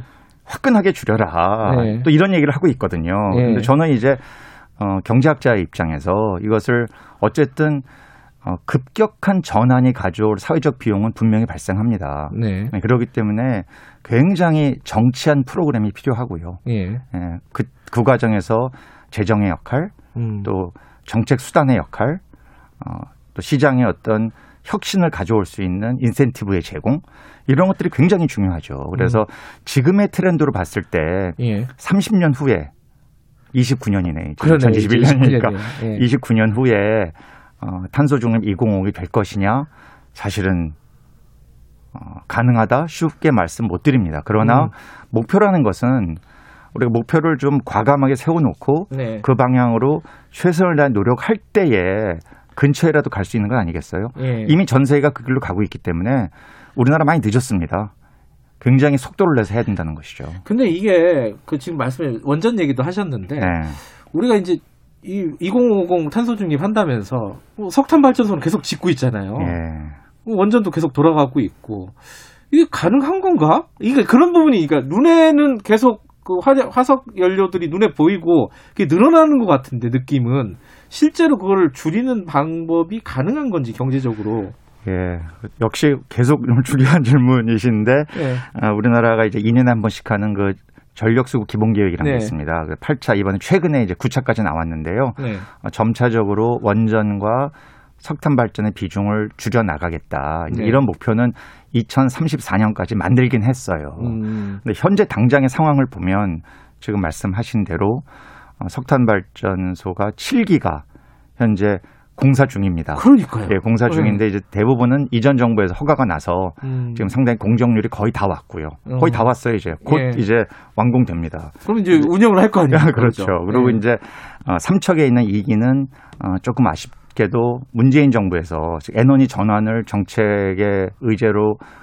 전면 내세웠음에도 불구하고 어, 두 기는 이 정부에서 허가가 났어요. 아. 예, 그래서 뭐 이제 과거에 이제 허가가 난 거를 좀 이게 연기가 됐다 뭐 이런 여러 가지 얘기가 있지만 어쨌든 네. 조금 아쉽죠. 그래서 어, 이 7기가 현재 어, 공사 중이기 때문에 네. 쉽게 탈탄소라고 말씀드릴 수가 없고요. 예.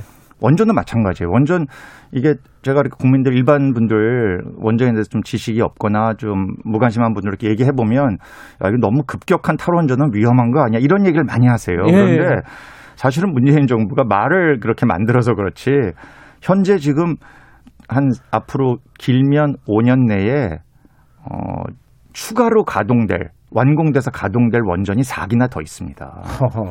그러니까 이러니까 이게 사실은 뭐 탈원전의 말도 좀 무색해요. 예. 이미 그 중에 두 기는 거의 다 완공이 다 됐고요. 예. 두 기는 이제 그 유명한 신고리 오이콕인데 이건 현재 건설 중이에요. 그래서 이것도 역시 우리가 왜 탄소를 감축해야 한다고 말을 하느냐?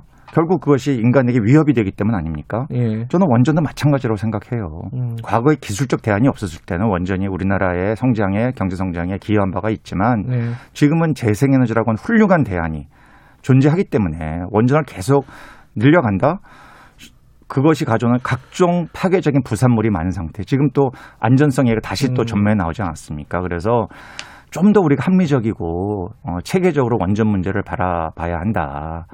특히 저는 원전 업계, 학계가 너무 자기들의 이해관계에 매몰돼 있는 발언들을 하는 것 같아서 이런 게 좀 아쉬운 거죠. 그러니까 뭐 탈 원전도 마찬가지고 이탈 화석 연료도 마찬가지인데 이게 그러면은 뭔가 지금 상황에서 좀 정책적인 좀 전환이 필요하다면은 어떤 부분에서 지금 당장 필요한 거 이런 것들을 좀 손에 잡히게 좀 말씀해 주실 수 있으신가요? 예, 저는 어, 어, 석탄 발전 같으면 예. 어, 좀 더 과감한 어, 퇴출 정책이 필요하다고 생각을 해요. 그리고 현재 짓고 있는 좀 가능성이 높은 것부터 하자는 거죠. 음. 지금 삼척에 짓고 있는 2기 같은 경우는 공정률이 30% 됩니다. 음. 물론 이제 해당 기업으로서는 여기에 수익이 발생할 것이라고 생각하기 때문에 지금 짓고 있는 거 음. 아니겠습니까? 예. 그렇지만 현재 어, 석탄 발전 퇴출에 대한 국민적 공감대, 전 세계적인 공감대가 굉장히 음. 높기 때문에 저는 일정 정도 보상을 하는 한이 있더라도 어, 지금 짓고 있는 그리고 공정률이 아주 높지 않기 때문에 이것은 음. 좀 조기 공사 중단이라든지 이런 좀 과감한 정책 과감한 정책. 예, 이래야만 네. 일관성이 있죠. 음. 아니 지금 2050 탄소 중립한다고 하는데 현재 7기를 공사 중에 있고 예. 어, 곧뭐 5기는 다 완공이 되고 이 뭔가 기존에 30년 돼서 퇴출되는 어, 석탄 발전소 계속 있긴 하지만 새로 짓고 있는 게 있다는 것은 좀 모순적이죠. 음. 이런 좀 노력이 필요. 아마 그 정치권에서도 이런 것을 법제화하려는 즉 음. 에너지 전환 지원을 통해서 기존의 어, 전통적인 발전원을 좀 없애고 새로운 발전원을 촉진시키는 이런 노력을 하고 있는 것으로 알고 있습니다. 그런 과감한 정책을 하려면 이제 손해를 감수해야 되잖아요. 예.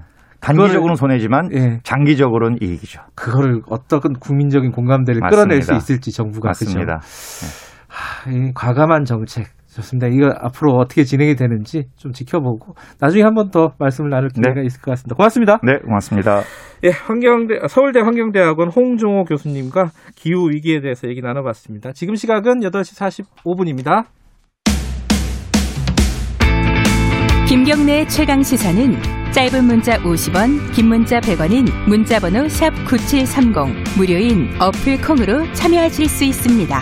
유튜브 라이브로도 함께합니다. 네, 김경래 최강 시사 듣고 계시고요. 자, 어, 일부 뉴스 언박싱에서도 저희들이 조금 다뤘었는데 가습기 살균제 관련해서 이 옥시가 아닙니다. 이거 옥시가 아니라 이건 SK 케미칼하고 애경산업 관계자들이 전원 무죄가 났습니다. 이 이제 피해자 단체라든가 이쪽에서는 강하게 반발을 하고 있고요. 검찰에서는 항소를 하겠죠. 하지만 법원에서는 이게 인과관계가 없다는 거예요. 이걸 어떻게 봐야 될지 일단 오늘은 어, 피해자 쪽 얘기를 좀 들어보겠습니다. 가습기 살균제 참사 전국 네트워크 전 공동 운영위원장입니다. 김기태 변호사님과 이야기 나눠봅니다. 변호사님 안녕하세요. 네, 안녕하세요. 김기태입니다. 반갑습니다. 변호사님도 예상을 하셨나요 혹시 이 판결이 이렇게 전원 무죄가 날 거라고? 저는 전원 무죄가 날 거라고는 예상하지 못했습니다. 음, 왜냐면, 예. 일단은, 그, 옥시나, 네. 그 다음에 롯데마트, 롯데마트나, 예. 그 다음에 홈플러스에서도 이미 가습기 살균제에 대한 유해성이 인정이 돼서, 그리고 그것이 대법원까지 해서 확정 판결이 났었거든요. 네. 그리고 이미 CMIT, MIT에 대한 인체 유해성에 대해서는 네. 역학조사뿐만 아니라 환경부가 실시한 연구 결과에서도 그다음에 네. 여러 논문에서도 그리고 네. 외국 사례에서도 이미 유해성에 대한 어, 입증이 끝났다라고 저희는 봤었거든요. 음. 그런데 이번 판결에서는 전적으로 대기업인 SK나 애경, 이마트의 변호인단의 입장만을 어떻게 보면 무죄라는 심증을 가지고 모든 그 입증 자료들이나 증거를 꿰어맞힌 게 아니냐는 음. 의혹까지도 이를 정도로 검찰이나 환경단체, 그 다음에 사창위의 주장, 그 다음 피해자들의 주장을 전혀 받아들이지 않은 음. 판결이다 이렇게 보고 있습니다. 그러니까 옥시 같은 경우에는 그 유해 물질 성분 이름이 PHMG, PGH, PHMG하고 PGH입니다. 예, PGH 이 두 개였는데 요번 거는 다르잖아요. 아까 말씀하신 CMIT, MIT인데 네. 이 CMIT, MIT가 이 어떤 폐질환이나 이런 거를 어, 유발한다라는 인과관계가 없다는 게 이제 많이 보도에서 나왔어요. 그 네. 저기 이제 파- 판결을 그것 때문에 내렸다, 네. 무죄를 내렸다. 네. 제 인과관계가 없다라는 말이 아까 말씀하신 그런 환경부 보고서 이런 것들로는 부족하다라는 건데 네. 어떻게 보십니까? 이거는 뭐이 전문가가 아니라서 딱히 네. 제가 이제 어떻게 판단을 할 수가 없어서 좀 도움을 요청드려요. 이거 어떻게 봐야 돼요, 이거는? 아, 제가 아까 전에 앞선에서 말씀드렸듯이 이미 CMIT와 MIT에 대한 독성이 있다라는 거는 저희가 2018년 11월 20, 그러니까 2016년에 고, SK가 이마트를 고발했을 때 그때 기소중지 판결을 났었습니다. 아, 그 기소중지가 됐어요. 왜냐하면 증거 불충분에 의한 기소중지로 되어 있었는데 네. 2018년 11월 27일 날 다시 고발함에 있어서 그 이전에 환경부와 검찰이 만나서 CMIT, MIT에 대해서 독성 물질이 있다라는 연구 결과를 가지고 환경부와 검찰하고 만났었고 그 다음에 2019년 1월 15일부터 본격적인 수사가 이미 이루어졌었고 예. 학계나 그 다음에 논문 자료, 그 다음 외국 자료에서도 CMIT, MIT에 대한 유해성이 있다라는 게 분명히 입증이 됐었습니다. 그리고 나왔었었고 네. 그리고 검찰 수사가 80여일 동안, 7개월여 동안 어, 진행됨에 있어서 검찰도 CMIT, MIT의 유해성, 그 다음에 CMIT, MIT와 그 다음에 지금 피해자의 피해 질환과의 인과관계를 입증하려고 부단히 노력했었고 입증됐다라고 저희는 봤었지만 네. 재판부 쪽에서 그걸 전혀 인정하지 않았다라는 게 가장 큰 문제점이라고 생각을 합니다. 그리고 또 한 가지 문제점은 네. 2년이 넘는 사회적 참사 특별조사위원회에서 저희가 계속적으로 지금 피해자들이 요구하는 거는 두 가지 아니냐. 전신질환을 인정하라. 그 다음에 판정 기준을 완화하거나 폐지해야 된다라고 그렇게 주장했음에도 불구하고 사회적 참사 특별조사위원회 활동은 그런 피해자들의 요구는 전혀 받아들이지 않고 네. 피해자 찾기에만 몰두했던 사회적 참사 특별조사위원회 위원 활동이 또 정말 직무유기에 관- 에 해당하는 그러한 활동 이 정말 큰 문제가 되지 않았을까라는 생각이 듭니다. 어, 일단 사참 얘기는 조금 이따 여쭤보고요. 네. 지금 말씀하신 게 그 예를 들어 환경부 보고서 같은 경우에는 네. 이게 일종의 의견서에 불과하다는 게 재판부 판단이잖아요. 네, 네. 그 어떻게 보세요? 이거는? 이거는 지금 환경부의 보고서나 그 다음에 독성 이게 환경부의 자료는 네. 환경부가 독단적으로 내는 그 판단 근거가 아닙니다.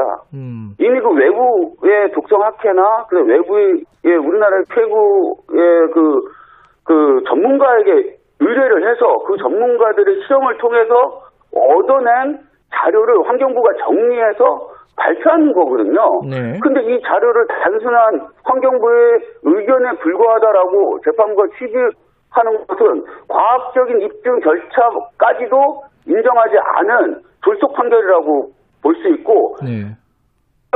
측의 정만을 받아들이는 어처구니 없는 판결이라고 볼 수밖에 없는 겁니다. 이건 단순한 의견서가 아닙니다.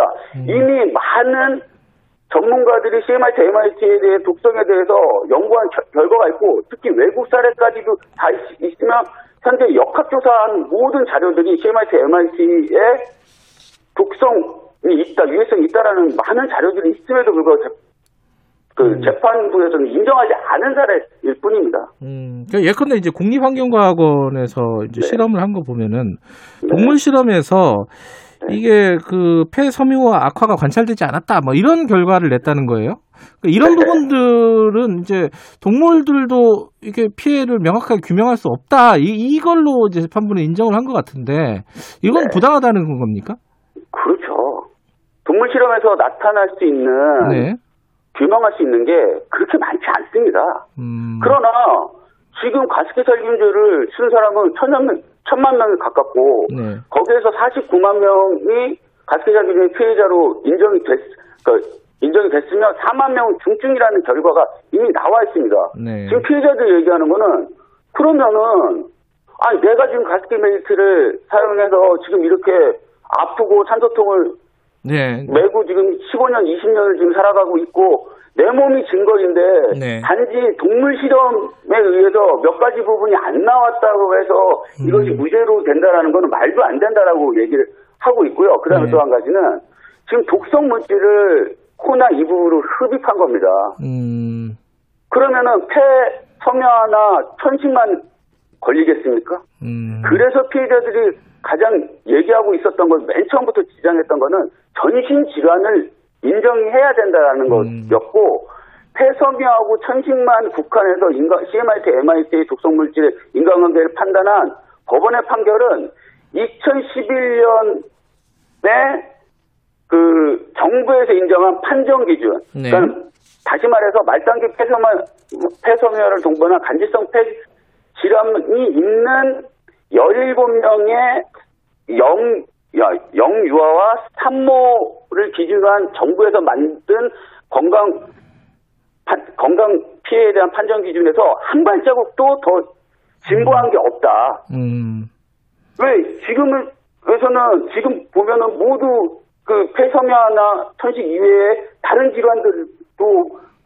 CMIT, MIT에 의해서 나왔다는 연구 결과들이 있는데 단지 폐 질환하고 폐섬유화, 폐, 폐섬유화를 동반한 반지성 폐 질환과 천식에 대한 인과관계가 없다라는 것으로서 재판부는 무죄를 선고한 거는 이거 정말 판결을 좁게 본 거다라고 볼, 수- 볼 수밖에 이게 이제 없습니다. 법리의 문제인지 이번 판결이요. 아니면 이제 네. 재판부에 뭐가 문제가 있었던 건지 왜 이런 판결이 나왔다고 보십니까? 해석을 하십니까?